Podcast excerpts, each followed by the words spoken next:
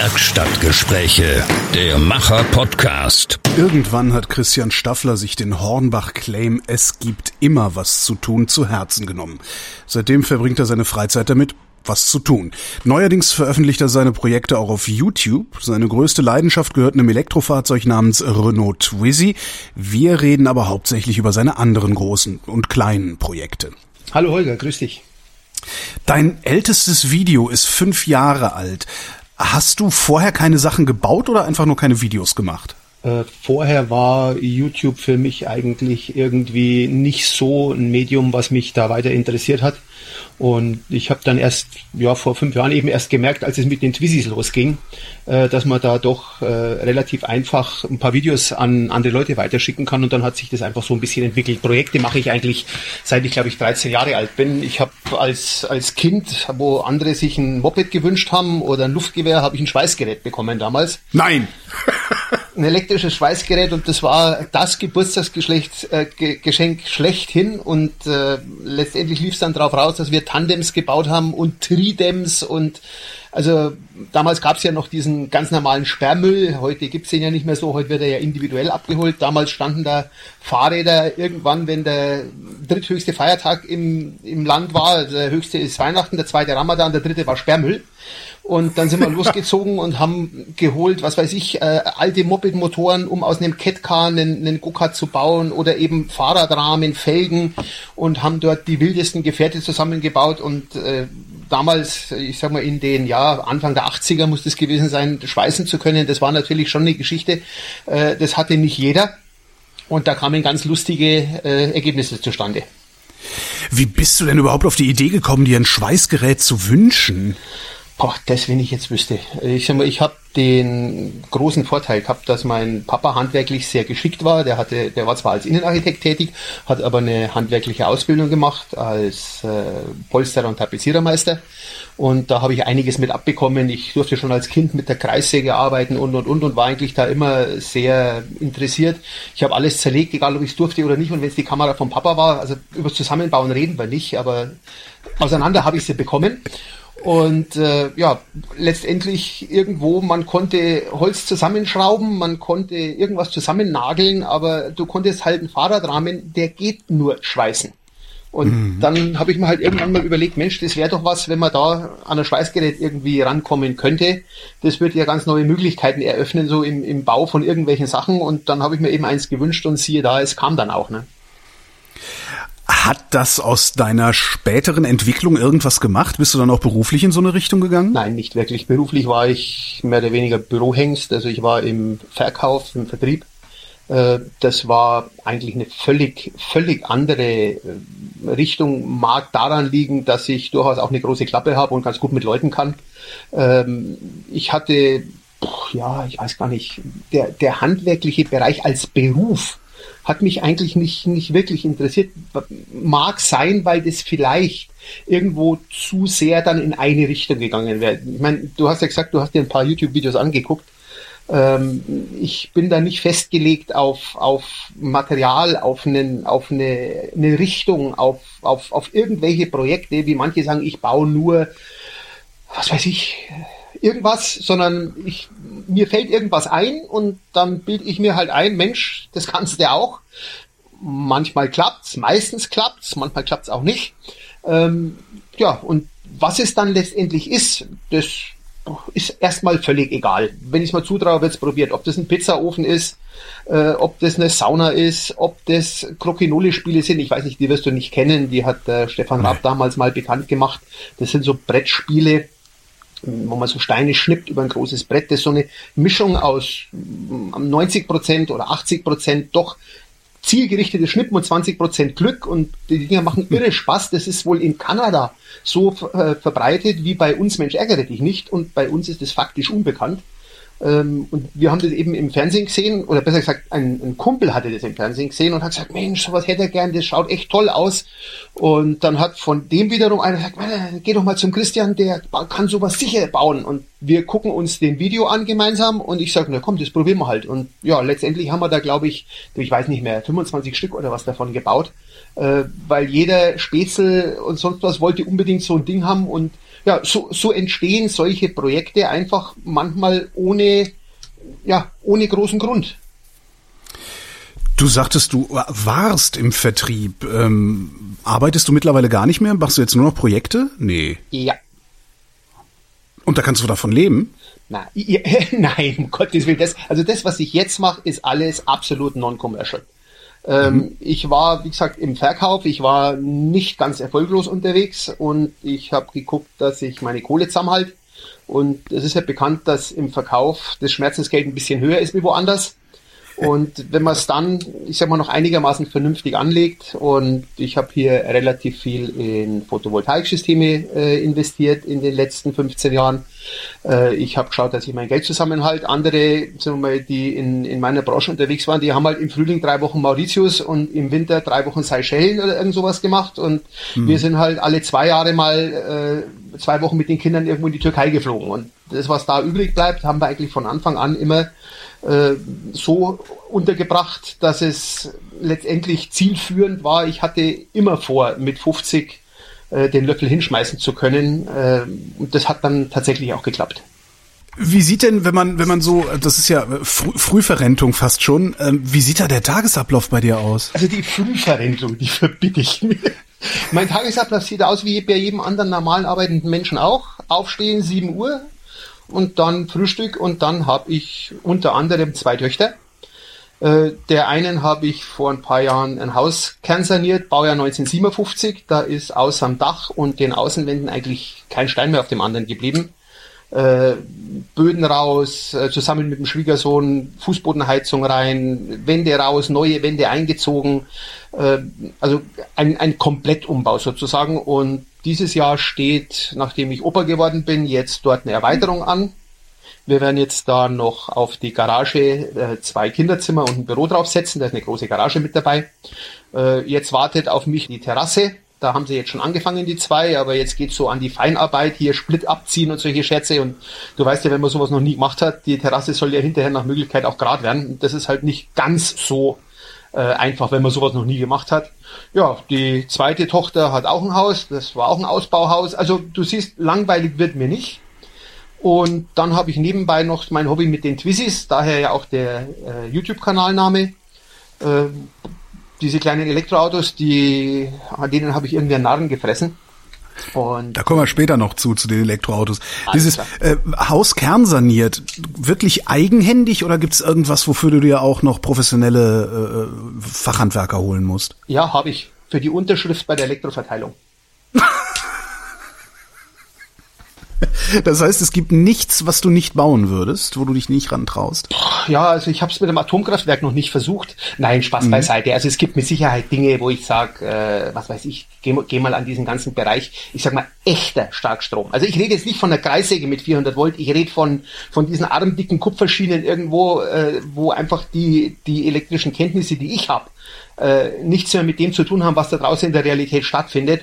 Äh, also oder was weiß ich, irgendwo chemische Sachen oder also Dinge, die wirklich äh, ein Gefahrenpotenzial beinhalten, das man einfach nicht mehr überblicken kann. Da lasse ich dann schon die Finger davon. Aber so im, im Hausbau, also ob das jetzt Mauern, Putzen, Böden legen, äh, was, was weiß legen? ich, Böden legen, also Böden. ob Laminat, ob Teppich, ob ja, was willst du? Ich habe ich hab hier meine Halle, wo ich jetzt hier bin, mein, mein Männerspielplatz, wie ich immer so schön sag, ähm, die habe ich ja, was haben wir denn hier gehabt an Handwerker? Es war derjenige da, der das Stahlgerüst für die Halle aufgestellt hat. Weil mhm. das Stahlgerüst von so einer Halle, das kannst du dir vorstellen, die, die Träger sind äh, ja 15 Meter lang. Äh, ich weiß nicht, was der wiegt, drei Tonnen, vier Tonnen, die kannst du nicht mit der Hand drauf machen. Äh, das hat er auch behauptet, dass es mit dem Dach nicht geht. Die haben wir aber dann mit den Kumpels zusammen doch mit Bergseilen hochgezogen. Also der, die Träger waren das letzte, wo ein Profi hier aufgestellt hat. Auch die Fundamente habe ich selber gemacht. Ähm, ja, und dann der komplette Innenausbau, Gas, Wasser, du weißt schon was, äh, mhm. Strom, Böden, alles Mögliche. Äh, ja, also das sind ja alles keine Hexenwerke. Das ist ja ganz normal. Ich kann's nicht. Ja gut, äh, du kannst andere Sachen. Ich hoff's. okay. Sag mal, äh, so eine Terrasse, die soll ja hinterher auch gerade sein, hast du gesagt. Ja. Wie macht man eine Terrasse denn gerade? ja, grundsätzlich einfach mal nicht schief bauen. okay, nein. Äh, einen vernünftigen Unterbau drunter, sauberes Mineralbetonbett, abrütteln. Es hängt jetzt natürlich davon ab, was du für eine Terrasse willst. Also die hatten mhm. sich Holz in den Kopf gesetzt. Äh, ich habe es mit Engelszungen versucht, ihnen so auszureden, dass sie nicht das Gefühl haben, ich red's ihnen aus, weil sonst wäre es nichts geworden. Gestern bekam ich die Nachricht, es wird doch Stein. Da sind mir jetzt ein paar, ein paar Steine vom Herzen gefallen. Ähm, nicht, weil ich Holzterrassen nicht mag, sondern weil die Holzterrassen einfach eine überschaubare Lebensdauer haben. Und eine Steinterrasse, wenn sie einmal vernünftig gemacht ist, äh, die hält halt doch eine Zeit lang. Ja, dann halt ein vernünftiges Schotterbett drunter, drüber eine Splitschicht, so dick wie unbedingt nötig, so dünn wie möglich. Äh, mhm. Einfach ein paar Rohre drauf, ins Wasser legen mit der Wasserwaage, sauber abziehen und dann geht's los mit dem Verlegen. Also es ist, wenn man mal zugeguckt hat, es ist wirklich keine, keine Kunst und kein Hexenwerk. Äh, man soll es halt irgendwo mal beim Kumpel mitgemacht haben oder zweimal und dann kriegt man das auch selber ganz gut hin.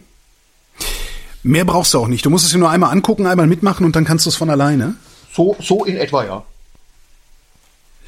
Vorhin sagtest du, manchmal klappt's, manchmal klappt's halt nicht. Was klappt denn nicht? Puh, was klappt nicht? Also gibt's irgendwie so einen Klassiker, an dem du immer wieder scheiterst? Mm, jein. Also ich, ich, ich arbeite mich jetzt so langsam ran an dieses Thema äh, präziser Holzbau. Also ich sag mal, Holzbau gibt's ja so mehr im Bereich der, ich sag mal, Zimmerei oder wie auch immer. Ich weiß nicht, mhm. ob du meinen, ob du meinen Geodom gesehen hast auf, ja, auf YouTube. Ja, ja, das da, ist so ein Gewächshaus mit ja fast acht Meter Durchmesser und fast vier Meter Höhe.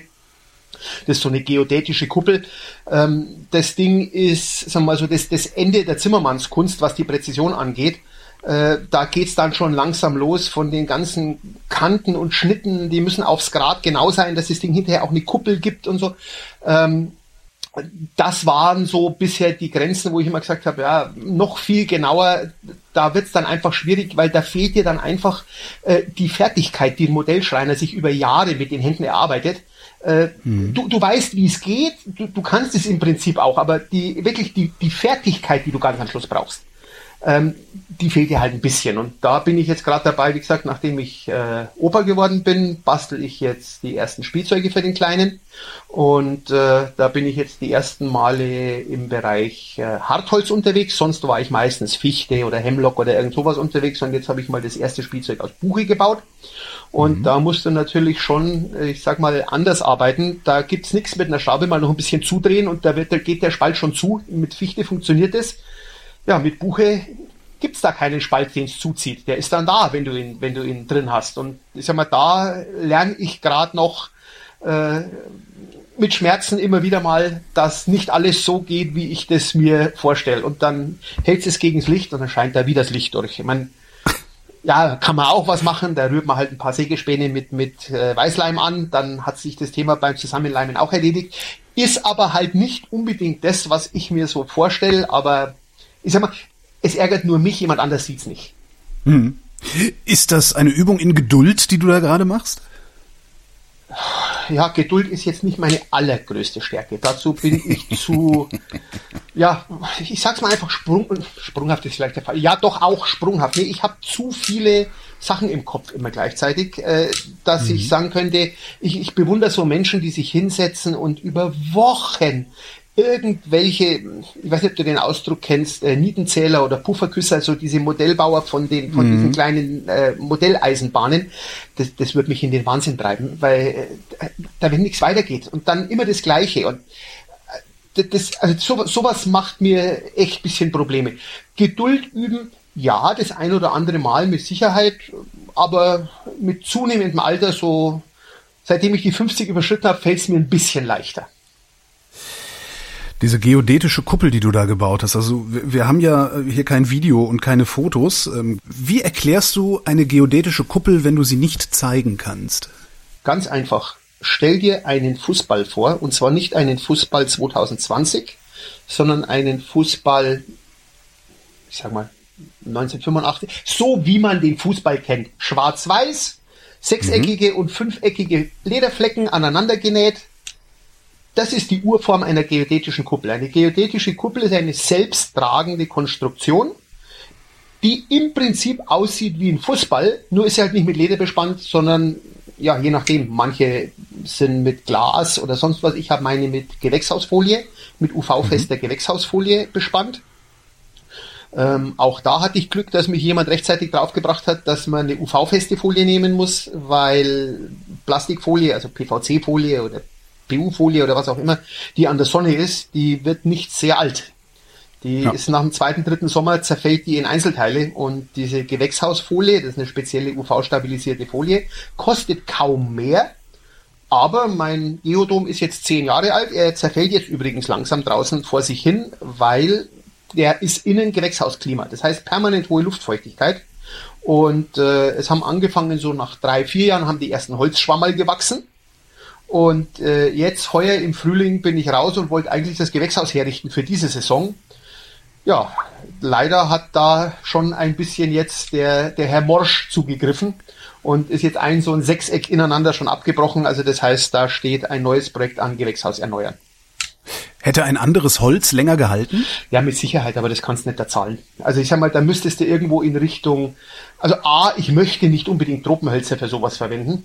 Und hm. äh, B, ich denke, dann bist du allein vom Holz her im Bereich mehrerer tausend Euro. Und das, das ist es mir einfach nicht wert. Ja, wenn du es mit, mit Fichte machst, dann bist du irgendwo so bei 600 Euro fürs Holz. Äh, mhm. Da kannst du sagen, wenn das zehn Jahre hält, dann hat es sein Geld verdient und, und das Bauen hat Spaß gemacht. Ähm, man könnte versuchen, irgendwelche einheimischen Hölzer zu nehmen, die ein bisschen wetterfester sind, aber stell dir mal vor, du brauchst da ein paar Kubikmeter Eiche. Das kannst, das kannst du nicht erzahlen. Ne? Ja. Baut man so ein Ding eigentlich aus dem Stand? Nee, ne? Das muss doch sehr präzise geplant werden auch, oder? Äh, ja, also da musste wirklich, also bei, ich, ich habe das Ding gesehen und es hat mir gefallen und es ist auch beeindruckend. Ja. Ähm, ich habe dann gesagt, wie, wie, wie geht das? Habe mich ein bisschen schlau gemacht und heute hast du ja den Vorteil, was halt vor 25 Jahren noch nicht ging. Da musstest du jemand kennen, der jemand kennt, der einen kennt, der jemand kennt. Heute gehst du auf äh, google.de und dann gibst einfach mal ein Geodom oder Dom oder Gewächshaus, Kugel oder irgendwas und kommst relativ zügig auf äh, Seiten, wo du Kalkulatoren hast, wo du die Winkel mhm. und die Längen von diesen Hölzern ähm, sehen und berechnen kannst. Das hilft dir schon mal weiter, dass du überhaupt ein erstes Gefühl bekommst, was du da machen musst. Ähm, des Weiteren bin ich dann irgendwann noch auf ein paar Videos gestoßen von einem Engländer, der unter anderem auch Pläne zum Kauf anbietet. Äh, eines Musters, das ich also dort auch gesehen habe. Und da habe ich mir also dann tatsächlich gesagt, ja, also die, ich glaube, 25 Euro oder was er haben wollte, die riskierst du jetzt mal, weil wenn du für alles in allem Material für rund 1000 Euro in die Hand nimmst, dann wirst du es nicht wegen 25 Euro am Plan sparen. Hab mir dem seinen Plan runtergeladen und der war wirklich gut. Hab den dann mit dem Rechner auf meine Maße umgerechnet, denn die Maße haben natürlich nicht gestimmt. Äh, mhm. habe den auf meine Maße umgerechnet, aber da waren wirklich ein paar Tipps dabei, die waren Gold wert. Das wären Dinge, die du halt, wenn du selber gemacht hättest, erst wieder entdeckt hättest, äh, nachdem du den Fehler schon gemacht hast. Ne? Baut man so ein Ding eigentlich, weil es geil aussieht, oder hat es auch irgendwelche, ja, ich sag mal, statischen Vorteile? Puh, das ist eine gute Frage. Ich, also gebaut habe ich ihn eigentlich, weil ich ein Gewächshaus wollte. Hm. Und dann habe ich mir mal angeguckt, was kostet denn ein Gewächshaus? Und ja, mein Gott, geh mal zu Hambach in die Gewächshaus, in, in die Gartenabteilung und schau mal, was ein Gewächshaus mit zwei auf drei Meter kostet. Und dann wirst du erstmal ein bisschen blass um die Nase, wenn du ein vernünftiges haben willst. Mhm. Und dann hast du irgend so einen blöden Glaskasten, der jetzt äh, eine unwahrscheinlich erotische Ausstrahlung hat im Garten. Also das ist so ein bisschen wie hier, äh, wie heißt sie da, die, die englische Lady, die die Krimis schreibt, da die Agatha Christie, so der, der Mörder ist der Gärtner, also furchtbar. Mhm. Und na, ich sag, nee, da muss doch irgendeine andere Möglichkeit geben. Und was, was kannst du denn da machen? Und ich, ich weiß gar nicht, kam ich über Greenhouse oder über irgendwie, ich, ich weiß nicht mehr genau, wie ich auf die Idee, also irgendwann war da diese Kuppel. Und ich mein, du hast ja selber gesehen, das Ding schaut halt echt geil aus. Ja. ja. Und ja, dann so entstehen halt bei mir Projekte. Und dann kommt das haben wollen. Und dann kommt das, kriegst du es selber hin oder nicht. Und ja, hm, ja das, das, das, das wäre auch tatsächlich noch meine Frage. Wie kommst du eigentlich auf die Ideen? Also wir, wir hatten hier schon fliegende Badewannen, wir hatten hier Amphibienfahrräder. Äh, gemessen daran sind deine Projekte ja eher so alltäglich, also im, im nützlichen Sinne, also brauchbare, nutzbare Projekte. Wo kommen deine Ideen her? Eigentlich aus dem täglichen Leben. Also ich sag mal, diese, diese etwas strangen Geschichten, ähm, wie du sagst, eben in Anführungsstrichen fliegende Badewanne. Ich finde sowas hm. geil. Ähm, ich kenn, das war nicht in Anführungsstrichen, das war eine fliegende Bahn. Ich, ich kenne die, das von diesen, von diesen, von diesen Jungs da von aus München. Ja, genau. Äh, ich, ja. ich, ich, ich guck mal die manchmal an, weil das sind auch verrückte Hunde da mit ihren U-Booten ja. und was die alles bauen. Aber ähm, hallo. Die, die, die sind echt gut drauf, die Jungs. Ähm, ich bin da, also ich, ich kriege meine Ideen in der Regel aus der praktischen Ecke. Irgendwann mhm. schreit einer, wir, oder nein, andersrum, wie war das? Äh, der Schwager sagt Bescheid, der wollte auf den Brotbackkurs. Und aus irgend, oder er hat ihn zum Geburtstag geschenkt bekommen. Frag mich nicht, aus irgendeinem Grund hatte seine Frau keine Zeit und er hatte die Karten. Und hat mich gefragt, willst mitgehen, wir gehen auf den Brotbackkurs. Ja, was siehst du im Brotbackkurs? Ein Brotbackofen. Mhm. Na, dreimal darfst du raten, was ich dann danach baue. ist das dieser große Lehmofen, den das ich bei ist, dir gesehen das habe? Das ist dieser große Lehm, also eigentlich ist es ein Pizzaofen, weil mhm. für einen klassischen Brotofen, den kannst du nicht mobil bauen, der würde zu schwer werden. Der muss die Temperatur ja über ja, mehrere Stunden halten, wenn du einen Brotbackofen machen willst. Und dazu brauchst du dann so dicke Wände, dass der nicht mehr transportabel ist. Ich hätte das Ding aber eben gerne transportabel gehabt. Deswegen habe ich ihn dann letztendlich auf eine Europalette gebaut ähm, der Gag an der Geschichte war dann, dass wenn du diese Lehmkuppel außenrum stellst, äh, dass, wenn du dir jetzt vorstellst, der hat eine Wandstärke, ich schätze mal so von circa 15 Zentimetern ungefähr. Und fang mal, fang mal unten an. Also du hast ein, dein, dein Fundament ist eine Europalette. Also was, Fundament was hast du dann einfach erstmal fünf Europaletten, damit du auf eine Höhe kommst, dass du praktisch in der Grundebene, wo du die Pizza später einschießen kannst, normal arbeiten kannst, dass du auf Tischhöhe ja. bist oder sogar ein bisschen höher. Also nimmst dir fünf alte Europaletten, am besten keine neuen, weil die sind verloren. Äh, dann habe ich auf die Europaletten erstmal ähm, Ütungsteine als mhm. Wärmeisolierung. Genau in dem Maß, wie die Europalette ist. Ähm, also diese 1,20 Meter mal 80. Und dann habe ich festgestellt, upsala, wenn man jetzt von diesen 80 Zentimetern links und rechts noch zweimal 15 Zentimeter abzieht, das sind 30, das heißt, da bleibt in der Mitte genau noch 50 Zentimeter für den späteren Nutzraum. Das ist eine halbe Pizza rein. Das ja. ist eine, ja, es ist schon eine, aber sag mal, beim Pizza, beim Pizzabacken hast du ja auch innen noch Feuer. Also im Gegensatz ja. zum Brot, da kehrst du den Ofen ja raus und schiebst den Teig rein. Also was ich dann oft mache, da komme ich dann hinterher noch drauf, das sind die Semmeln dann nach der Pizza. Das klassische mhm. Brot backe ich da drin eher nicht. Äh, wir machen Flammkuchen, Pizza. Wenn wir Twissi-Treffen haben, das ist natürlich der, der Aufschau schlechthin, weil jeder kann seine eigene Pizza backen. Äh, mhm. Macht halt immer riesig Spaß. Also jedenfalls auf diese Ütungsteine habe ich dann, damit ich einfach eine, Größe, eine größere Fläche kriege, das siehst du auch auf dem YouTube-Video, habe ich dann noch mal eine Schalung oben drauf gebaut, dass diese, diese, diese runde Kuppel praktisch 15 Zentimeter links und rechts über die Europalette rausschaut, aber nur diese Ohren. Und mhm. äh, ja, damit habe ich dann innen jetzt eine Fläche von ungefähr 80 Zentimeter als, als Nutzfläche ja, und das passt. Und ich sag mal, die, die Steigerung bei solchen Projekten ist dann immer ein Uhu-Projekt draus zu machen. Uhu. Uhu. Uhu heißt unter 100 Euro. ich bin, ich bin immer noch beim Bau. Wie hast du diese Kuppel aufgebaut? Ist das Lehm das, oder das, was ist das? Das kommt jetzt, warum ich Uhu okay. sag. Also wenn, wenn du ja. sagst, ich nehme irgendwas, einen Bausatz oder sonst was und stell den da drauf, dann bist du bei weit Uhu.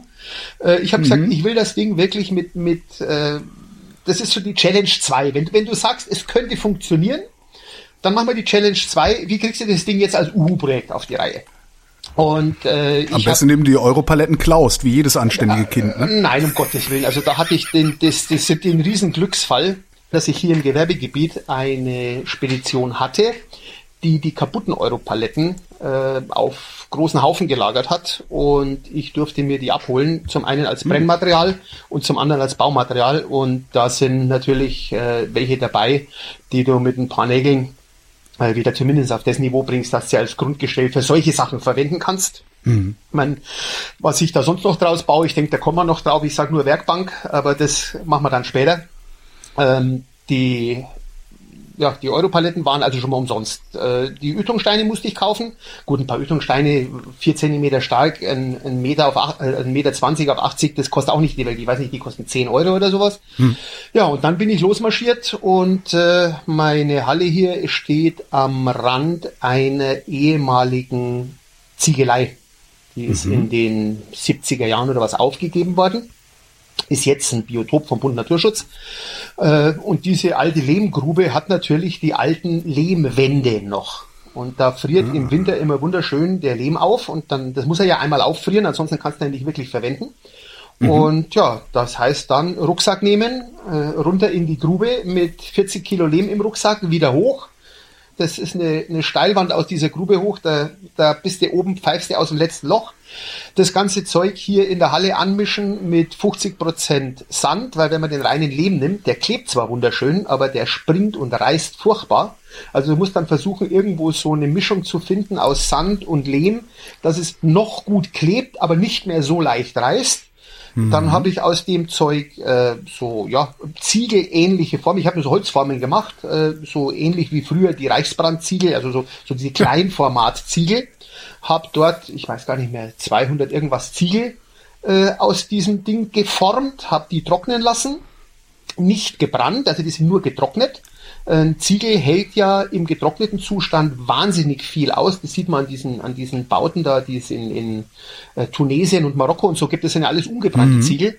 Äh, da regnet es halt wenig. Darum funktioniert das. Was er nicht aushält, ist Erschütterung. Dazu musst du ihn brennen. Aber so, mhm. wenn, wenn das Ding nicht, mechanisch nicht belastet wird, hält der enorm gut aus. Äh, hatte dann diese 200 Ziegel und habe dann begonnen, eben diese Urkuppelform mit diesen Ziegeln und mit Lehm äh, aufzumauern. Äh, habe dann, äh, was habe ich? Ich habe gekauft, habe ich noch unter anderem äh, eine Packung Biberschwanzdachziegel. Jetzt weiß ich nicht, ob du weißt, was mhm. Biberschwänze sind, ob, was, ob, ob nee. ihr die da oben bei euch habt. Äh, das sind diese flachen, die so aussehen wie ein Biberschwanz bei euch oben gibt's mehr diese Dachpfannen, ja, diese Frankfurter Pfannen ja. oder so. Wir, wir, genau. haben, wir haben hier sehr oft diese, diese Biberschwanzziegel. Das ist praktisch. Ah, diese, diese, ja, ja, diese, diese Halbrunden. Ja, ja, okay. Mhm. Wie ein U ja, genau. Aus und mhm. haben eine glatte Oberfläche. Sind ja. ungefähr ein Zentimeter dick oder eineinhalb und aus Ton. Und äh, da habe ich mir eine so eine, eine so eine Palette mit, mit zehn Stück oder was gekauft als Boden für den Ofen, weil ich mhm. den Boden gerne in einem fertig gebrannten Ziegel haben wollte, weil wenn du den aus Lehm machst und jetzt mal, wenn du die Pizza reinschmeißt, hast du hinterher auf den Zähnen den, die, die Steine von dem Lehm. Äh, mhm. Das muss nicht sein. Und wenn ich was dick habe, dann ist es Pizza in einer, in einer, in einer Eisenschale zu backen, weil dann brauche ich keinen Pizzaofen. Dann kann ich es gleich, in, ja. kann gleich in den Backofen reinschmeißen. Ja. Und äh, deswegen sind also als Boden sind tatsächlich gekaufte Biberschwanzziegel drin. Und ja, dann oben eben die Kuppel drüber aus den äh, Steinen. Dann kam auf die Steine eine ja, so gut fünf Zentimeter dicke Schicht ähm, Stroh gemischt mit Lehm als Isolierschicht. Und dann ganz außen nochmal so drei, vier Zentimeter eine mh, relativ fette Tonschicht, um schön die Kuppel glatt außen hinzubringen. Ja, und dann war er fertig. Und Gott sei Dank habe ich rechtzeitig äh, erfahren oder oft genug mir Videos angeguckt und Berichte gelesen, dass man ihn nicht gleich heizen soll, weil wenn du den zu früh heizt und das noch enthaltene Wasser in diesem ganzen Material fängt das Kochen an, dann platzt dir alles. Also den musst ah. du ganz, ganz langsam aufheizen. Ich habe dann Teelichter reingestellt. Ich glaube sogar, es ist ein Bild auf, auf weil wie gesagt, das äh, war ein Projekt auch schon vor meiner YouTube-Zeit, darum ist das eine hm. Slideshow von, von Bildern und nicht ein Video. Äh, da sind, glaube ich, sogar Bilder drin, wieder so 40, 50 Teelampen. Das sieht aus wie so ein wie so, ein, wie so eine Kirche so ungefähr von innen. Schaut ganz ja. wild aus. Ähm, und da kannst du halt relativ gut dosieren mit, mit jedem Teelichtchen, was du mehr reintust oder weniger reintust, wie viel Hitze da innen entstehen soll. Und dann die Feuchtigkeit eben über ein paar Tage langsam ausgedampft. Und dann fängst du irgendwann an, ganz vorsichtig einzuschüren, ganz ein kleines Feuerchen. Ja, und nach ein paar Tagen, wenn er dann trocken ist, dann schürst mal so weit ein, bis er halt innen mal 500 Grad hat. Und dann kühlst du den Boden ein kleines bisschen ab, wischt ihn einmal raus Mhm. Und dann rein mit der Pizza und ich denke, auch das siehst du in dem Video, da ist drin so eine Pizza in Originalzeit, also nach, wenn es so eine ganz eine kleine, dünne ist, nach 40, 45, 50 Sekunden ist die Pizza fertig. Hast du, also du, du, du feuerst den mit Holz, lässt du das brennende Holz dann hinten in der Ecke liegen, wenn du die Pizza rein ja. schiebst? Also oder? du okay. schießt ihn erstmal so an, dass da drin wirklich Hellfire auf Erden ist, also so mhm. richtig übel. Ähm, dann, wenn er mindestens eine Stunde, besser zwei Stunden mal so richtig gebrannt hat. Ich habe so ein Infrarotthermometer, ich kann da einfach reinleuchten, damit ich hm. ein Gefühl habe ungefähr, wie warm das ist. Also du schaust, dass du den schon wirklich auf, auf 600 Grad irgendwo bringst. Äh, dann lässt du das Feuer ein wenig runterbrennen, dass du bloß noch Glut hast. Dann schiebst du die ganze Glut nach hinten in eine Ecke rein.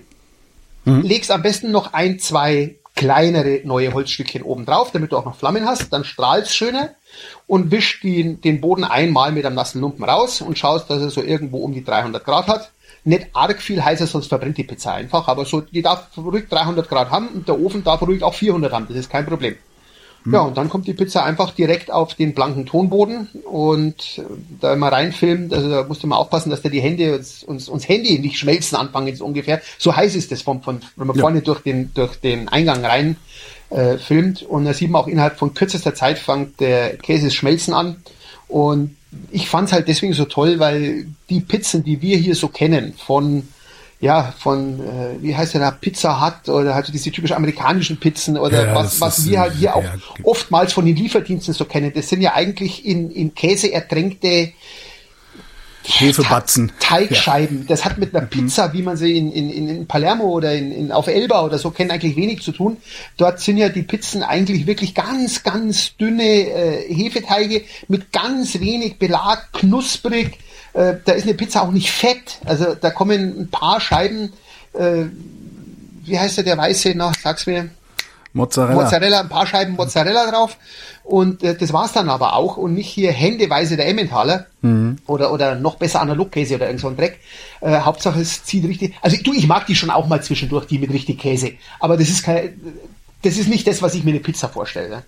Und wird, Dein, dein, dein Ofen, also der, der, der Ton, aus dem der Ofen besteht, wird der automatisch gebrannt dadurch, dass du darin Pizza backst oder ist das nicht genug Temperatur dafür? Ich vermute, dass er durchaus auf der Innenseite mittlerweile sowas ähnliches wie einen gewissen Brand hat. Ähm, mhm. Ein echter Ziegelbrand du, ich weiß nicht, ich glaube, du brauchst 1000 Grad oder was. Also das ist okay. enorm, was du für Ziegel brauchst, wenn du Ziegel wirklich brennen willst. Mhm. Ähm, aber natürlich wird der, ich sag mal, an, angebrannt sein innen äh, nachdem der, ich weiß schon, zigmal schon äh, im Einsatz war. Äh, du, du kannst es auch nicht wirklich erkennen, weil die Kuppel ist, anfangs ist sie verrußt und wenn eine gewisse ja. Temperatur erreicht ist, so ich weiß nicht, ab ich glaub, 500 Grad oder was, oder, oder 400 Grad, fängt der Ruß verbrennen an und dann ist die Kuppel innen einfach blank. Aber du siehst nicht, ob die jetzt rötlich ist, wie Ton sein müsste, oder ob die hellgrau ist. Das kannst du nicht wirklich erkennen. Hm. Aber ich vermute schon, dass zumindest die, der, der innere Bereich von dem Ofen mittlerweile, ja, ich mal, angebrannt ist. Wenn, wenn auch nicht natürlich durchgebrannt wie ein Ziegel. Ne? Ja. Ein Satz ist mir hängen geblieben vorhin. Du sagtest, neue Europaletten seien verloren. Was bedeutet das? Naja, wenn du der neue nimmst und baust einen Ofen drauf, der weit über eine Tonne wiegt, äh, dann wirst du die Europaletten nie mehr für was anderes verwenden können, sondern die sind halt dann einfach weg. Ich habe bei meinen dann außen ja noch so ein, so ein paar USB-Platten rumgemacht, weiß gestrichen, habe dann unten noch zwei Löcher reingemacht, dass ich den Ofen mit dem Gabelstapler rein und rausschieben kann, mhm. weil er ist ja dadurch, dass er Ton ist, nicht wetterfest. Jetzt hatte ich die Wahl praktisch stehen, außen irgendwie nochmal mit einer Zementschicht zu verkleiden oder so, habe ich gesagt, komm, er steht eh bloß immer im Weg rum, wenn du ihn nicht brauchst, machst ihn so, dass du mit dem Gabelstapler hin und her fahren kannst. Und, das heißt, ähm, das Mobil ist dann auch tatsächlich mobil mit dem Gabelstapler und nicht mobil mal eben hin und her geschoben. Nein, nein, mobil mit dem Gabelstapler. Selbst wenn du das okay. mit dem Hubwagen probierst, also du kannst mit dem Hubwagen bewegen, aber da kommt der Hubwagen echt an seine Grenzen. Also ich, ich schätze zwischen ein und eineinhalb Tonnen ungefähr den Ofen. Hm. Und die Paletten habe ich dann in der, auf der Vorderseite habe ich praktisch die Innenteile rausgesägt sogar noch und habe Regale reingemacht, dass du Töpfe und so reinstellen kannst. Also ich sage einfach, die Paletten sind halt verloren jetzt in Anführungsstrichen so, die wirst du nie mehr für was anderes verwenden. Hm. Die sind einfach weg. Verstehe. Verbaut. Hast du eigentlich noch andere Hobbys neben der Handwerkerei? Ja, durchaus. Ich bin seit, oh Gott, ich glaube seit ich 13 bin Jugendtrainer. Damals im, im äh, Bodenturnen und Geräteturnen für, mhm. für Mädchen. Mit, äh, dann, das ging so, dann hatte ich, äh, was hatte ich noch? Trampolinspringen. Dann kam die Bundeswehr und die Zeit, wo du als Arbeiten anfängst, da hast du dann erstmal fünf, sechs Jahre andere Sorgen, als wie irgendwelche Hobbys zu haben, wenn du einen vernünftigen Job machst. Ja, und seit, ich denke jetzt knapp 20 Jahren ungefähr, bin ich äh, lizenzierter Jugendtrainer für Motocross. Hm. Ich trainiere Kinder, da gibt's vom Frankenfernsehen auch einen netten Bericht im Internet drüber, da kann man sich das mal angucken. Ich habe, du sagtest zwar, du würdest mit allen möglichen Materialien bauen, aber ich habe den Verdacht, dass du im Wesentlichen Holz verbaust. Äh, liege ich da richtig? Äh, ja, einfach deswegen, weil es äh, leicht zu verbauen, einfach verfügbar äh, leicht bearbeitbar. Ich kann durchaus auch mit Metall, ich habe sogar eine kleine Drehbank zu Hause. Ähm, es ist aber halt doch immer mit Metall zu arbeiten etwas ja, langwieriger, schwieriger, zäher. Holz ist einfach äh, dankbarer, wenn du auf die Schnelle was bearbeiten musst. Schnelle Erfolge. Sch schnelle Erfolge, genau. Ja. Woher bekommst du eigentlich dein Material? Ist das alles, also du rennst zum Hornbach und kaufst welches oder glaubst du dir das irgendwo zusammen? Das hängt, so, das hängt davon Holzabfälle ab. und so. Also ich lasse äh, nichts stehen. Also ich schreie nicht nein, wenn mir irgendwo was zufliegt. Ähm, hm. Ich habe jetzt neulich erst wieder von einem von einer Bekannten meiner Frau, ihr Sohn arbeitet bei so einem Unternehmen, was so so Storage anbietet, weißt schon so, wo, wo's de, wo, wo die Stadtmenschen ihr Gerümpel irgendwo in so ein zwei Quadratmeter Ding reinstellen können. Statt und es wegzuwerfen, ja. Statt wegzuschmeißen so ungefähr, ja, oder wo es mal einen Umzug lagern kannst, oder halt so, so Mhm. Storage-Läden. Und die haben irgendwie ein Stockwerk mehr ausgebaut und da gab's äh, Einwegpaletten und zwar nicht so 0815 Einwegpaletten, wie ich äh, mein, wie man so kennt, sondern das waren Paletten, wo Rolltore drin äh, befestigt mhm. waren zum Transport. Und das waren, das waren Kanthölzer, 10 mal 8 schätze ich. Äh, Fein. Und die Dinger in drei bis vier Meter Länge und ich weiß nicht wie viel Festmeter. Also sowas, da schreie ich nicht nein. Also sowas sichere ich mir so schnell ich kann. Ich habe den Vorteil, dass ich halt doch ein paar Quadratmeter hier Lager habe, wo ich auch wirklich was lagern kann. Äh, manchmal überlege ich mir, nimmst du es mit oder nicht, weil auch, auch diese Lagerfläche ist natürlich endlich. Aber das sind halt so Sachen, da, da musst du dann wirklich mal zuschlagen. Oder wie gesagt, mit den, mit den Europaletten. Ähm, jetzt ist die Spedition weg. Äh, Europaletten kosten auch Gebrauchtgeld. Also es gibt Aufbereiter, die die gebraucht ankaufen. Äh, da hatte ich einen Riesendusel, dass das dem anscheinend zu blöd war und der hat gesagt, komm, fahr vorbei, nimm sie mit und das war hier von mir vielleicht Luftlinie nicht mal 100 Meter weg. Da konntest du auch den Hänger mal so voll machen, dass der Trachtenverein unter Umständen etwas gehustet hätte. Äh, ja, der hätte die Rennleitung hätte da wahrscheinlich Augenkrebs bekommen, aber irgendwie kannst du ja nicht 400 Mal fahren. Also da habe ich schon einiges an Material äh, mir geholt und wie gesagt, äh, ich habe die dann auch verarbeitet, wie eben zum Beispiel zu dieser Werkbank, die du ja, denke ich, auch gesehen hast. Äh, die besteht ausschließlich aus äh, recyceltem Europalettenholz. Wie groß ist dieses Ding? Das ist das äh, gefühlt zwölf Meter. Okay, also es ist nicht ganz zwölf, es ist tatsächlich ein Meter zwanzig tief und ungefähr zwei Meter fünfzig, zwei Meter siebzig lang und ja, geschätzt zwischen zwei und 300 Kilo schwer. Wie hast du das gebaut? Also Kanthölzer aneinander geleimt und ja, ich habe die die Europaletten haben ja, wenn du dir so eine Europalette vorstellst, von, von oben, wenn du drauf guckst, haben die drei dicke Hölzer und zwei dünne mhm. Hölzer.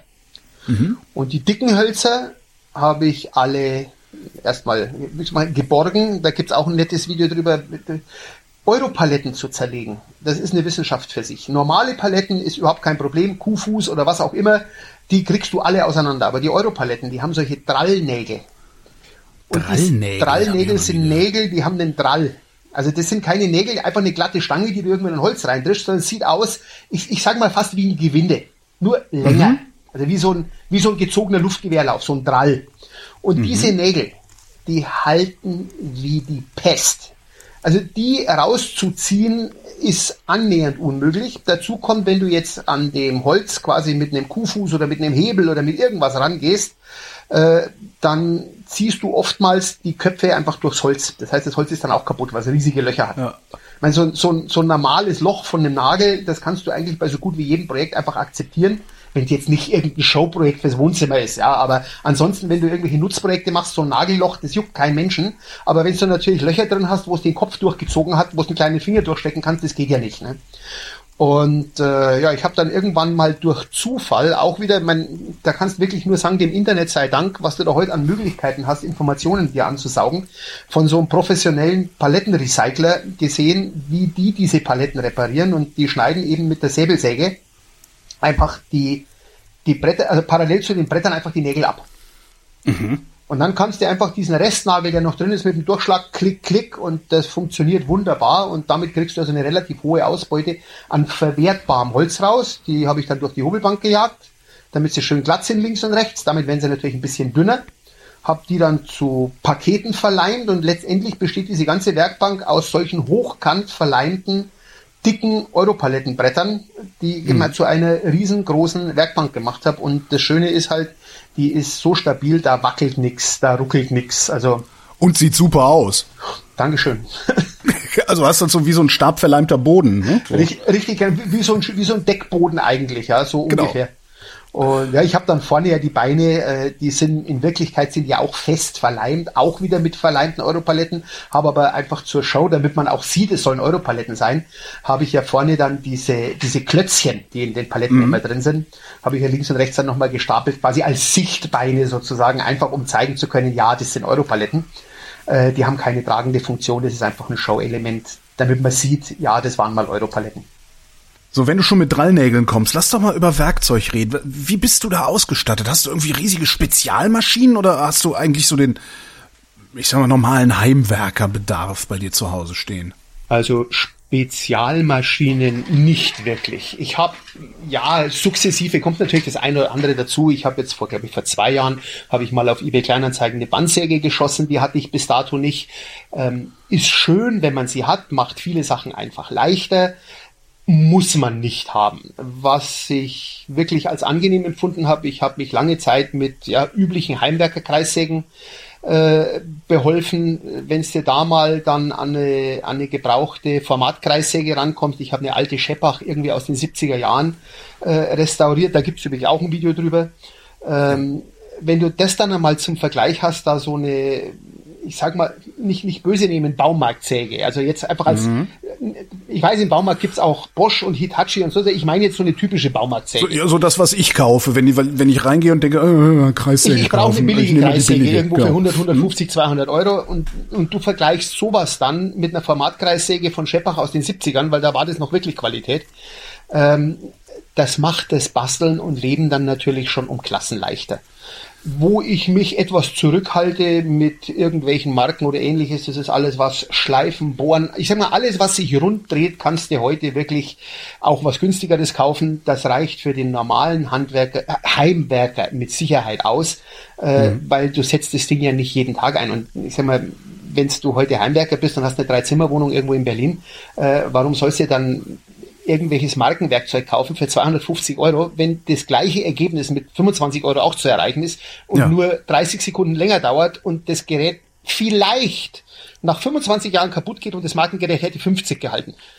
Ah, weißt du, also irgendwo äh, gibt es da Grenzen. Nein, ansonsten ich habe schon eine relativ vollständige Ausstattung, was was äh, normales Geräte angeht, ob das jetzt äh, Schraubgerät, also Akkuschrauber, Bohrer, äh, Schleifer, Bandschleifer, Exzenterschleifer, also so die Standardgeräte, kleine Flex, große Flex, was man hat, wenn man ein bisschen bastelt, das ist Ja. definitiv alles vorhanden, aber so die, die typischen Spezialgeräte, was viele haben, ja, und da brauchst du dieses und jenes, ich Wickelbohrmaschine. ja, also ich habe irgendwie, ja, ich habe dann irgendwann auch mal eine, eine Säulenbohrmaschine mir geschossen. Als sie sich mal günstig ergeben hat, äh, hat mir auch nicht, nicht wirklich gefehlt. Macht im Nachgang natürlich, wenn du sie hast, das Leben schon auch wieder ein bisschen leichter. Äh, ich habe sie kennen und lieben gelernt, als ich angefangen habe, für diese kleinen Twizzys ähm, Schienen zu bauen, die die TÜV-gerechte Adaption von einem Smart-Sitz in diesen kleinen Renault ermöglichen, weil der hat von Natur aus ab Werk nur eine Plastikschale und wenn du da größer bist wie 1,70, dann ist das, das läuft eigentlich nach Genfer Konvention unter Folter, wenn man mit sowas fahren muss. Und ich habe immer geguckt, wie kriege ich da einen vernünftigen Autositz rein und habe dann also tatsächlich... Äh, äh, äh, äh, Wir müssen früher anfangen. Also dann reden wir jetzt mal über deinen Twizy. Also Gut. Twizy ist ein ein Elektro, ist es ein Automobil eigentlich? Nee, es ist ein Sonder-Kfz, oder? Es ist Was ein das? L7E, es ist ein leicht, leicht irgendwas. Also es ist eine eigene Spezifikation innerhalb der Kraftfahrzeuge. Es ist ein Kraftfahrzeug, ganz normal. Also Ähm, im Grunde genommen ist es ein ein ein, ein zweisitziges, vierrädriges, überdachtes Elektromotorrad, wenn man so will, oder? Kann man das so beschreiben? Ja, ein Go-Kart mit Dach. Goka mit Dach. Genau. Go-Kart Aber man sitzt hintereinander, Du ne? sitzt hintereinander, hat den Vorteil, du mein, du, du siehst mich ja auf den Bildern, ich bin jetzt mit äh, knappen Meter 90 und äh, bayerischen Figur nicht unbedingt der Allerschmälste und äh, ich habe mich mal irgendwann in einen Q7 gesetzt und habe die Tür zugehaut und hätte mir dann fast Schlüsselbein gebrochen, so eng ist die Karre innen. ey, wie man so ein Auto bauen kann, das ist mir ein absolutes Rätsel. Ja. Äh, ich habe, als ich noch gearbeitet habe, einen, einen äh, CLK, einen Mercedes Cabrio gehabt, den, der mhm. auf der alten E-Klasse basiert hat. Das war ein unwahrscheinlich tolles Auto, das war komfortabel, es war groß innen. Und nachdem der dann irgendwann zehn Jahre alt war und 300.000 Kilometer drauf hatte, wollte ich mir den Nachfolger zulegen. Auch wieder das CLK Cabrio und der war dann basierend auf der C-Klasse. Ja, der musste einen Schullöffel nehmen, dass da reinkommst. Ja. Also das Ding ist einfach ausgefallen. Ähm, ja, aber wie kommt man von da aus denn dann zum Twizy? Ja, jetzt pass auf, jetzt kommt's eben. Äh, der Twizy, das glaubst du nicht, was der innen Platz hat. Es sitzt keiner neben dir. Hm. Und damit hast du links und rechts Luft im Prinzip, das, das kannst du niemand, also es glaubt einfach keiner, der dieses kleine Plastikschüssel sieht, was da innen, die, die grinsen immer, wenn ich aussteige, weil die glauben immer, da steigt jetzt einer aus mit 1,65 Meter oder sowas, ja, und nicht mit 1,90 Meter. Äh, das ist, das ist echt der Brüller. Wie ich zu dem kam, also ich hatte immer schon, also ich, ich habe ja auch so elektrisch ein bisschen ein Fable hier durch die Photovoltaik und und und und äh, habe mir dann gedacht, Mensch, äh, so ein Elektromoped wär's mal. Und das war vor mhm. 2012, also jetzt vor acht Jahren. Äh, da war die Auswahl noch so, dass der entweder irgend so ein China-Kracher, äh, wo es beim Losfahren anschieben muss, damit er sich bewegt, so ein Mofa quasi. Ja. Ähm, also sagen wir mit weniger Kraft wie heute ein E-Bike, also nichts Brauchbares. Oder es gab damals genau ein Moped, das hieß damals Vectrix, ähm, mhm. das hatte glaube ich 30 PS und das ging wie Hulle. Äh, war nicht wirklich billig. Und da habe ich mir gedacht, Mensch, da könnte es doch mal und habe mich da so langsam mit dem Gedanken angespielt, es könnte in die Richtung gehen. Ähm, und das lief auch parallel zu, mit der Zeit, als abzusehen war, dass das mit dem Arbeiten aufhören ganz gut hinhauen könnte. Und äh, ja, ich habe dann mich fast, ja, doch, habe mich umgeschaut, dann irgendwann hat meine Tochter, glaube ich, mal ins Krankenhaus gefahren, die hatte eine Nasen-OP, irgendwas, und fahre an so einem Renault-Händler vorbei und sehe da einen, einen Autotransporter stehen und da steht sowas drauf und das schaut total niedlich aus. Ja. Aber was ist denn das? Habe meine Tochter abgeliefert, habe gesagt, pass auf, ruf mich an, ich bin da drüben auf der anderen Straßenseite, ich gucke mir das Ding da mal an. So, bin da rüber, habe mir das angeschaut und dann kam da irgend so ein Herr in so einem Monteurkombi auf mich zu, ja, ob er mal ein rotes Kennzeichen hinschrauben soll. Äh, das war der Vertriebsleiter, ganz sympathischer Mensch. Sag ich, nee, sorry du, also, aber ich komme auf das Angebot zurück, aber ich bringe meine Frau mit, weil äh, wenn ich, wenn du mich jetzt da anfickst mit der Karte und ich will die haben und äh, ich habe meiner Regierung vorher nicht Bescheid gesagt, dann habe ich unter Umständen ein Problem. So, gut, also ich habe mir das Ding angeguckt, Tochter kam zurück, Thema alles erledigt, fahr heim, erzählt es meiner Frau, sie sagt, na ja gut, dann schauen wir es uns halt mal an. Also haben wir einen Termin gemacht, hingefahren, meine Fresse ist das ein lustiges Kistchen. Hat so Scherentüren, die gehen nach oben auf. Fenster hat er gar keine, kommen wir vielleicht noch drauf. Ja, und das, äh, ja, also einfach, einfach lustig. Ist ein, ein Fahrgefühl wirklich wie ein Go-Kart. Das Ding liegt auf der mhm. Straße wie ein Brett, ähm, hat nur, ich glaube, 15 kW oder, also, oder 18 PS. Also es hat nicht nominal nicht wirklich viel Leistung. Es hat, glaube ich, beim Gasgeben sogar noch ein bisschen mehr. Da gibt es bei den Elektroautos das nicht wie bei den Benzinern, die in maximaler Höchstleistung angegeben werden, sondern die Elektroautos werden so in Durchschnittsleistung angegeben und die können beim Beschleunigen dürfen die noch ein bisschen mehr haben. Mhm. Und äh, wiegt aber nur 500 Kilo. Und jetzt ist ja generell so, dass ein Elektromotor einfach ein ganz anderes Anfahrtsdrehmoment hat wie ein Benziner. Äh, du hast ein volles Drehmoment ab der ersten Sekunde. Ab, ab, ab der ersten Umdrehung mehr oder weniger. Ja. Ja. Und also das Ding macht einfach irre Spaß. Und also ich bin halt dann eine Probefahrt, also wir sind zu zweit, die Probefahrt, das waren keine zwei Kilometer, dann war für mich eigentlich klar, die, die, die der Kessel war, wie sagt man, der Kessel war geflickt, sagt man in Niederbayern, glaube ich. Also, jo. Was hat man eigentlich für eine Reichweite? Was? Also es hängt stark vom rechten Fuß ab. Du kannst, wenn es Sommer ist, warm ist äh, und du fährst vernünftig, hast du realistisch um die 70 Kilometer. Du kannst mhm. auch 90, aber dann macht's Fahren keinen Spaß mehr. Du kannst auch im Winter bei Gegenwind, nasser Fahrbahn und minus 5 Grad und Südwesttangente Vollgas, das ist bei uns die Stadtautobahn hier, äh, ja, dann ist aber nach 30 Kilometer Feierabend. Ist der überhaupt irgendwie winterfest, der Wagen? Nur ist die Frage, wie winterfest bist du? Okay. Nein, also ja. Spaß beiseite. Also viele Leute erschrecken da, weil sie sagen, also das war auch für mich ein Marketingfehler von Renault. Die haben zwei Fehler gemacht. Der erste Fehler war, die haben das Ding beworben für den urbanen Yuppie, für den, mhm. für den Hipster und was, wer hat die Dinger gekauft? Also bis 2016 war, glaube ich, der jüngste Twizy-Besitzer war, glaube ich, 45. Gekauft haben ihn Leute, die ich sag mal, das nötige Spielgeld hatten, sich sowas leisten zu können, die nötige Reife hatten, auf eine Hayabusa zu verzichten. Hm. Und also, wir waren der Club der alten Männer. So, so kann man das eigentlich sagen. Äh, als, als Ersatz für die fette BMW, weil das Moped, da tut ans Kreuz weh und dann hat man sich ein Zwissi zugelegt. Also das war damals. Ja. Heute ist es ein bisschen anders, seitdem es die Dinge auch in Gebrauch gibt. Wir haben zunehmend mehr Frauen, wir haben auch Studenten und und und. Also es hat sich jetzt schon deutlich geändert, auch ich sag mal mit der Verbreitung der Elektromobilität. Anfangs war das der Club der alten Männer, wobei als alt in Anführungsstrichen, also ich habe so zwischen, zwischen 40 mhm. und 60 war so der typische Twissi-Käufer und Renault hat den beworben für den 23-jährigen Hipster. Also das war der erste Fehler. Der zweite Fehler, Renault hat den ursprünglich völlig ohne Türen gebracht. Ganz ohne ja. Türen. Und das haben sie anscheinend Gott sei Dank gemerkt, es geht gar nicht. Die Türen gab es dann zu ziemlich von Anfang an gegen Aufpreis. Aber die hatten keine Fenster drin, ne? Das die haben so immer halbe. noch keine Fenster. Also wenn okay. du heute einen Twizy kaufst ab Werk, der wird mittlerweile in Südkorea gebaut. Was es allerdings mittlerweile gibt, es gibt Zulieferer hier in Deutschland, die sogar TÜV zugelassene Scheiben haben. Ja, aber das ist doch nichts für, für, Leute, Leute wie du bauen sich dann doch mit Sicherheit was, oder? Ja, also ist das halt, hast du ja ist, eben schon angedeutet, ja, das ist, ein bisschen Dauerbaustelle. Ne? Wir haben das Thema äh, des Teufels üble Vettern in Deutschland, das kennst du, der TÜV. Mhm. Und wenn du einfach mal so eine Scheibe in ein Fahrzeug reinbaust und da ist kein E-Norm, DIN, irgendwas, äh, Formular okay. dabei, ist das eine bisschen heikle Geschichte. Und äh, deswegen ist da, also ja, es gab natürlich den einen oder anderen, der sich anfangs dort Lösungen gebastelt hat. Es gab auch äh, von französischen Zulieferern Scheiben, das waren Folienscheiben, die auch durch über Renault vertrieben wurden, allerdings nur in Frankreich, in Deutschland wohl wieder wegen am TÜV nicht. Äh, die waren natürlich gut, denn da war Renault eingeprägt. Und das hat natürlich kein Polizist gewusst, wenn der Renault drauf stand, da hat keiner mehr nach einer E-Nummer geschaut. Wenn der Renault eingeprägt war, dann war das Thema durch, also es hat keinen interessiert. Ja.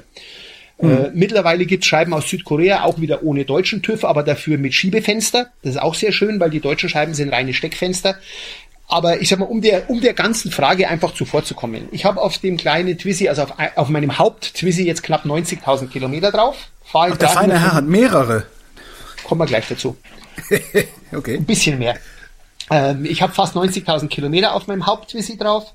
Äh, ich fahre ihn 365 Tage im Jahr ohne Scheiben mhm. müsste ich, wie mein Schwiegersohn, der auch einen fährt, ähm, in der Früh eine Dreiviertelstunde im Winter in die Arbeit fahren, hätte mhm. ich auch Scheiben. Dadurch, dass ich hier meine Wege sich im Bereich 5, 6, 8, 10 Kilometer bewegen, es ist nicht die Temperatur, die dir im Winter Schwierigkeiten macht, es ist die Dauer. Ja. Wenn du rausgehst in die Bushaltestelle und weißt, dein Bus kommt in acht Minuten, ja, dann ziehst du doch auch nicht acht Lagen Klamotten an und noch zwei lange Unterhosen. Dann ziehst du eine Jacke an und gehst raus und wartest auf den Bus. Und genauso bekommst du in die ja. bekommst du in die Kiste eigentlich eine Heizung rein irgendwie? Nein. Definitiv nicht. Also ich habe jetzt eine Sitzheizung drin und das hilft so wahnsinnig viel, das kannst du dir gar nicht vorstellen. Wenn hm. du im Winter einfach einen warmen Po hast, einmal kurz den Po warm gemacht und das Thema ist durch. Der, der ist vorne so windstill, dass ja. du im Prinzip, wenn du im, im Winter, wenn du, wenn du hauchst, bleibt der Hauch vor dir stehen. So windstill ist der. Also du, wenn okay. ganz dünne Baumwollhandschüchen hast, damit du dieses kalte Lenkrad nicht anlangen musst. Hm. Äh, und, und hast eine normale Jacke und eine normale Hose und du hast nicht länger als eine Viertelstunde, 20 Minuten, dann brauchst du dich nicht, obwohl er keine Scheiben hat, brauchst du dich nicht besonders anziehen oder irgendwelche Aktionen veranstalten. Wie gesagt, schwierig wird's, wenn es länger wird wie 20 Minuten. Setz dich mal im Winter 20 Minuten auf eine Parkbank und beweg dich nicht. Ja dann krabbelt dir langsam aber sicher an jedem Loch, das du hast, an der Hose, an den Ärmeln, am Hals, überall krabbelt dir so ganz langsam die Kälte rein. Und dann ist es so, also dann machen Scheiben wirklich Sinn. Äh, mhm. Für jeden, der sagt, Mensch, ich bin hier im Bereich unterwegs, zehn Minuten, Viertelstunde in die Arbeit. Hey, bis du in der Arbeit bist, die Viertelstunde, dann sagst du so, langsam, die Finger jetzt aber ein bisschen kühl, dann bist du ja schon da. Wo ist denn jetzt das Problem? Ja? Ich habe nicht aufgepasst. Das, das, heißt, du hast jetzt vier Twizzys. Ja, ich habe sieben. Also von, von Collect den, von den all, sieben yeah. fahren aber nur, drei, äh, nur fünf. Also zwei sind im Prinzip Teileträger und fünf sind angemeldet. Wie gesagt, die Schwiegerkinder und Frau fahren auch. Also wir haben vier im Dauerrollen und einen quasi als, als rollende Reserve sozusagen. Du klingst gerade so, als hätte dieser Twizzy alle anderen Projekte, an denen du so arbeitest, ja in den Schatten gestellt. Ähm, bleibt jetzt viel liegen bei dir? Nein, nein, nein.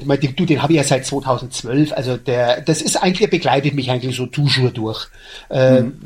der, der ist mal, wenn wieder was gemacht werden muss, dann wird was gemacht, so, so in, in Wellen, ja. Ich hatte damals mit dem Sitz die Schnauze voll, dann habe ich den Sitz zweier liegen lassen und dann, dann rappelst okay. dich halt wieder zusammen und dann gibst du mal wieder Gas. Thema Geduld. Weißt du, wenn es dann, wenn es beim fünften Mal nicht klappt, dann hast du beim sechsten Mal die Schnauze voll und dann musst halt nach zwei Jahren neuen Anlauf nehmen und dann hältst vielleicht auch das siebte Mal noch durch und siehe da, das siebte Mal war dann dieses Mal, wo du gesagt hast, jetzt passt's, ja. Also nein, mhm. also wie gesagt, überlagern, nein. Äh, das Ding begleitet mich einfach, ich sag mal, jeden Tag meines Lebens, weil du halt jeden Tag drin fährst und wie gesagt, das, da macht das, da, du überlegst dir, wenn du abends heimfährst, wie fährst du heim, dass der Weg nicht so kurz ist? Ja. Also die, die, die Mädels von der Sprechstundenhilfe von meinem Ohrenarzt hier am, am, am Ort, der fährt auch in Twisi, die sagen, wenn der Chef reinkommt, wir sehen, am, wie er reinkommt, sehen wir, ob er mit dem Auto oder mit dem Twisi da ist. ja. Das, das, das glaubt dir kein Mensch, wenn du so ein Ding noch nie gefahren bist. Das ist, äh, es gibt eine Gruppe auf, eine, eine Gruppe auf Facebook, äh, Twizy ist kein Auto, Twizy ist eine Lebenseinstellung. Da, da, da ist was dran, ja. Du, mir musst du nicht erzählen, ich bin Vespa-Fahrer. Also. Okay, gut, das ist das Gleiche. Das ist nicht das Beste, genau. nicht das Schönste, nicht das Schnellste, nicht, aber es ist genau. eine Vespa, ja. Genau, genau das. Und es ist aus Blech. Ja. Ähm, woran arbeitest du denn eigentlich aktuell? Jo, aktuell, gut. Aktuell ernte ich Akkus. Ich schäle alte Notebook-Akkus ab. Mhm. Es gibt diese 18650 Zellen, das sind so Lithium-Ionen-Zellen, wo auch zum Beispiel der Tesla, glaube ich, weiß nicht, 5000 Stück an Bord hat oder irgend sowas. Das hat jedes Notebook, äh, jeder mobile Drucker, alle haben diese äh, Lithium-Akkus drin. Und ich habe da ein Projekt im Internet gesehen, das nennt sich Powerbank. Und Powerbank heißt letztendlich äh, ein standfester oder auch mobiler Akku, mhm. äh, womit du einfach Energie zwischenspeichern kannst. Und meine erste Photovoltaikanlage hier in der Halle, wo ich mein Büro habe, läuft in, ja, ich glaube in vier Jahren oder was aus der EEG-Förderung. Mhm. Und da mache ich mir jetzt eben Gedanken, was kann ich mit diesem Strom anstellen? Kriege ich es ah, unter Umständen hin, ein, ich sag mal, einen Anhänger für den Twizy zu bauen? Wenn ich hier abends wegfahre, nehme ich ja. den mit heim und stecken abends in die Garage ein. Und zwar nicht dafür, dass der Twizy lädt, sondern dafür, dass der Anhänger mein Haus lädt. Okay, du hast die, du hast die Photovoltaikanlage auf deiner Halle. Ja, ich habe eine große 30 kW auf der Halle und mhm. äh, die produziert, also die ist aus den aus aus 2005, also das kannst du dir vorstellen, damals war dieses Thema Eigenverbrauch oder so war keine Diskussion, du hast eingespeist und fertig. Und wenn die hier ausläuft, da gibt's ja jetzt die wildesten Ideen, die die Großindustrie da an den Tag legt äh, zur Rettung ihrer eigenen Interessen, dass du diesen Strom nicht selber verbrauchen darfst, sondern den musst du für 10 Cent an den Erzeuger geben und musst dann für 30 Cent wieder zurückkaufen. Also das sind momentan mhm. so die Ideen, wie man diese, wie man die Leute dazu bringen will, dass die ihre Dachsysteme weiter betreiben. Wie gesagt, bevor ich das mache, zünde ich's an. Ähm, nein, ich, ich will eben gucken, dass ich mir da eine nach Möglichkeit mobile äh, Einheit baue, ähm, die ich entweder als Rage Extender für den Twizy verwenden kann, um dort auf eine Reichweite von 120, 130 Kilometer zu kommen. Möglichkeit mhm. eins. Möglichkeit zwei eben, um hier tagsüber das Ding zu laden. Und wenn ich abends nach Hause fahre, wann, wann brauchst du zu Hause Strom? Äh, wenn du abends zu Hause bist, überall brennt Licht, Fernseher, sonst was. So, mhm. und dafür brauchst du dann irgendwo deine 4, 5 kW am Abend und die könnte ich mobil mitnehmen. Und da, das ist was, wo ich jetzt anfange, mich einzulesen. Und das ist halt auch so ein Thema, da musste schon eine gewisse Vorsicht an den Tag legen, weil da arbeitest du mit Energien, die dort gespeichert sind, mit Brandlasten, mit, äh, ich sag mal, das ist nicht so, wie wenn es dir eine Taschenlampe hier kurz schließt oder so. Ja? Also ja. da muss man dann schon auch äh, wissen, was man tut und wie man es tut und entsprechende Vorsicht walten lassen. Also da arbeite ich mich jetzt so sukzessive ran. Da werde ich jetzt mal klein anfangen und mal schauen, äh, wie weit man das hinbringt. Und ich habe eben bei einer Insolvenzauktion vor kurzem eine, eine äh, Charge mit alten Notebook-Akkus ersteigert. Ich weiß nicht, an die, ich weiß nicht, 500 Akkus oder irgendwas, das Ach, sind vielleicht äh, zweieinhalbtausend Zellen.